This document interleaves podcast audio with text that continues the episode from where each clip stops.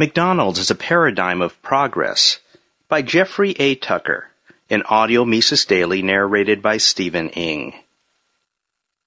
The nice folks at the local McDonald's know me well, but even they were puzzled when I snapped a dozen images of their newly restored interior, which is absolutely beautiful. Like most fast food places, the management is used to customers, but still a bit surprised by dedicated fans like me. I feel vindicated by recent data on this company's hiring in the midst of terrible economic times. The national labor participation rate has been falling for a decade and is now as low as it was during the 1982 recession. If people were leaving the workplace with wads of cash and every intention of living out their dream of a life of leisure, this might be good news. Sadly, all evidence runs the other direction. People want remunerative work but can't find it. And their situation is getting worse, not better, thanks mainly to legal restrictions and artificial burdens borne by institutions that would otherwise be hiring. McDonald's appears to be responsible for more than half the new jobs being created right now.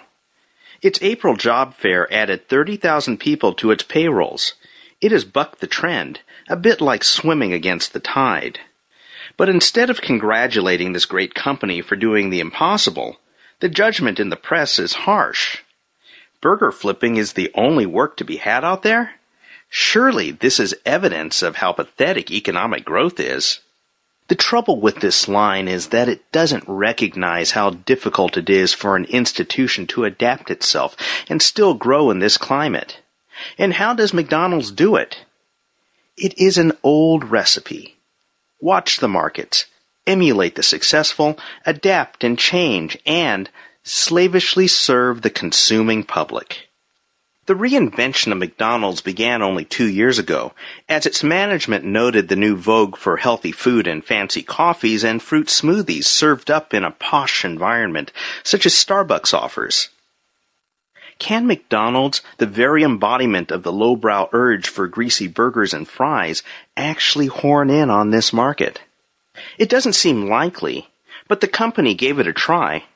There were new breakfast items like fruit parfaits.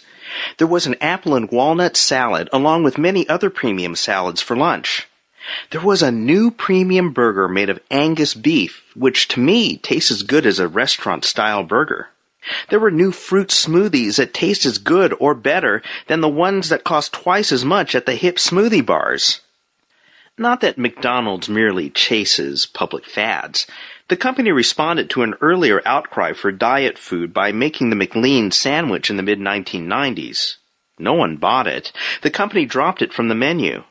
The lesson is that public piety is not the same as actual spending habits future development would be rooted in reality, and it certainly is today. Most of all, there was the addition of new coffee drinks. Each is made from freshly ground beans, with the addition of fresh milk, whole or low fat, all made upon order. McDonald's added its own spin. The most annoying aspect of Starbucks, as everyone knows, is the wait. Everything is done by hand, from the cleaning to the packing of grounds. McDonald's has a new machine that does everything.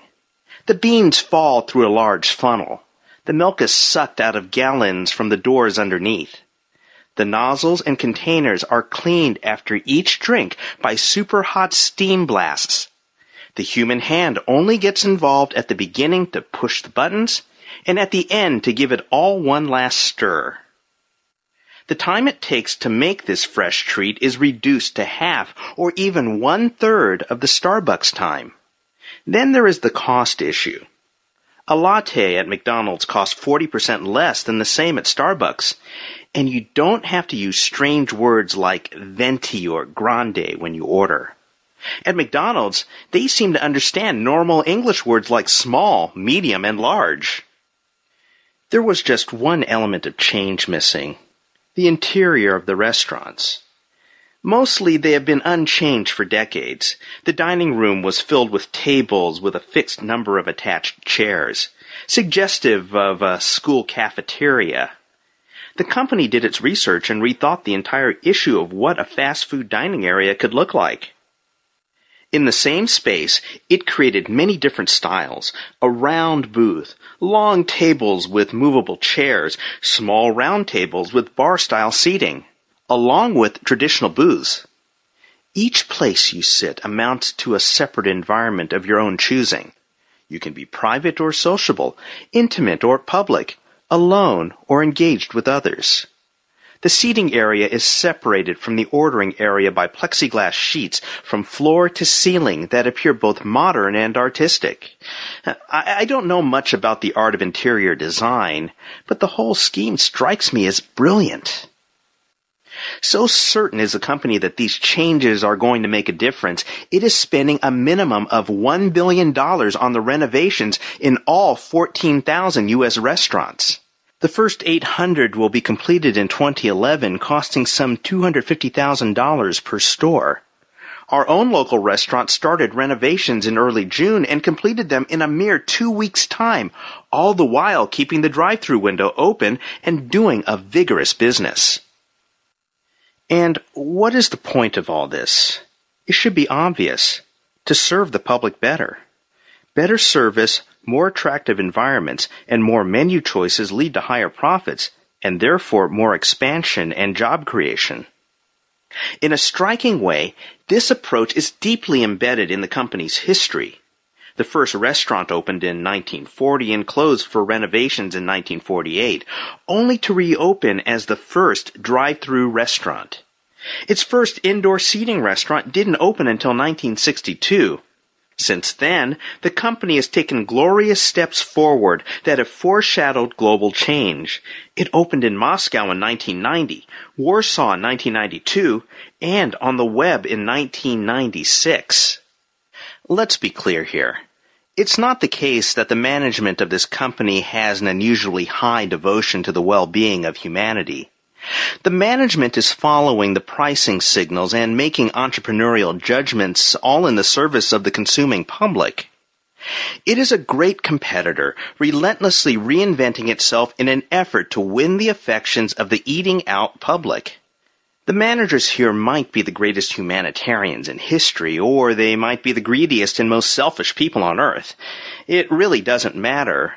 The market is the driving force, and the profitability signals are the test of whether the company is or is not doing the right thing. This is the very heartbeat of the capitalistic process, the one spotted and dissected centuries ago by economists in France, Spain, Italy, and England. These old liberals saw that the capitalistic process is the answer to the great social and moral problems raised by thinkers of all ages, precisely because it pours every manner of human motivation into the grand project of satisfying the needs and wants of all society's members. If economic science had one main point to contribute to the world of ideas, this was it. A most impressive feature of capitalism that is highlighted in the McDonald's case is how its institutions so beautifully adapt themselves to change. The drift is always upward, new and improved. And this drift is like a wind that never stops blowing unless it's stopped by the organized force of the state. When the renovations of this company began in 2009, it was not preceded by national campaigns and platforms. There were no public votes. Billions were not spent on lobbying for change. There were no public debates, advertising campaigns, frenzied conventions, or door-to-door campaigning. It was a decision made by the management, an entrepreneurial judgment that could be right or could be wrong, in an effort to please the stockholders who are the owners. And the final test is always the same. Are people willing to buy?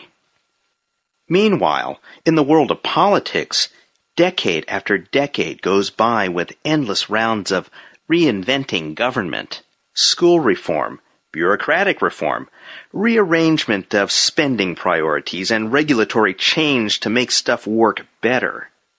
In the end, it amounts to little or nothing. Crucially, there is no real test to determine whether these changes were worth the cost or whether they really accomplished the goal. In politics, it is not even clear what the goal is. And of course, the result is predictable. There is no change, no reinvention, no real improvement. The addition or removal of the king consumer from the process of reform amounts to a fundamental change in the whole raison d'etre of an institution. It's true that McDonald's is not entirely sustained by the market alone, and even overly scrupulous libertarians have jumped on the attack. It's true that it has been reported that some of its business loans were backed by TARP money after the crisis of 2008, and, of course, it benefits indirectly from subsidies on corn and the like. By the same token, it is also wickedly punished by the state paying 30% taxes on earnings and shoveling some $2 billion into the federal treasury every year. All money that might otherwise be used for capital upgrades, dividends, or expansions. The crucial way to tell a predominantly market-based company from a state-based company is to investigate its primary institutional interest. Does it serve the state or does it serve the consuming public? There can be no question where McDonald's is on this spectrum. And the result is not just a beautiful model for serving up food, but a beautiful model for social service in general. McDonald's is a prime example of how the market has overcome a fundamental human problem getting enough to eat. This is a problem that has vexed the whole of humanity from the beginning of time. Now it appears to be almost entirely solved thanks to institutions such as McDonald's, uh, which people feel entitled to criticize and smear because they seem to be such a fixed element in the universe. But such institutions are not fixed. They are not permanent. They are the result of wild entrepreneurship embedded in a global market order rooted in ownership, exchange, freely floating prices, and human cooperation. It is a constant struggle to stay on top in this world in which every success can be imitated by a competitor, where consumers are as fickle as they want to be, and where even the best entrepreneur can make terrible mistakes. This market is so robust, so vigorous, so innovative that it even overcomes every obstacle that the anachronistic state puts in its way. Despite it all, McDonald's is hiring. People helping people get by and even live better. The market blesses us every day, and society responds by, on the one hand, snobbishly cursing its productivity over cocktails, and on the other hand, grabbing a value meal from the drive-through on the way home. The Ludwig von Mises Institute hopes you've enjoyed this audio Mises Daily. For a world of free market literature, media, and discussion, visit Mises.org.